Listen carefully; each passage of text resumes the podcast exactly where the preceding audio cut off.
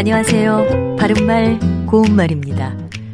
우리말 속담에 손잰승에 비질하듯이란 말이 있습니다. 여기서 재다는 몸놀림이나 동작이 빠르고 날쌔다라는 뜻의 우리 고유어 형용사입니다.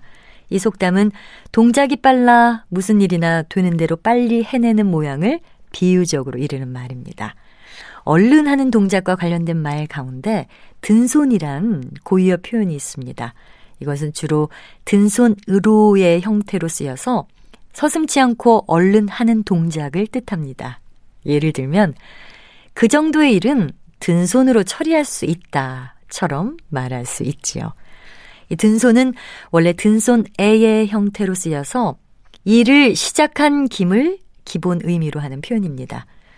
이왕 시작한 일이니 든손에 일을 끝냅시다. 이렇게 표현할 수 있습니다. 참고로 호딴자에 손이란 말이 합해진 것으로 단손이란 표현도 있습니다. 이 말은 주로 단손애나 단손으로의 형태로 쓰이는데요. 기본 의미는 단지 한 번 쓰는 손을 말합니다. 그는 커다란 바위를 단손에 들어 올렸다. 그 일은 워낙 복잡해서 단손에 끝날 일이 아니다. 이렇게 말할 수 있습니다. 또 혼자서만 일을 하거나 살림을 꾸려나가는 처지라는 뜻도 있습니다.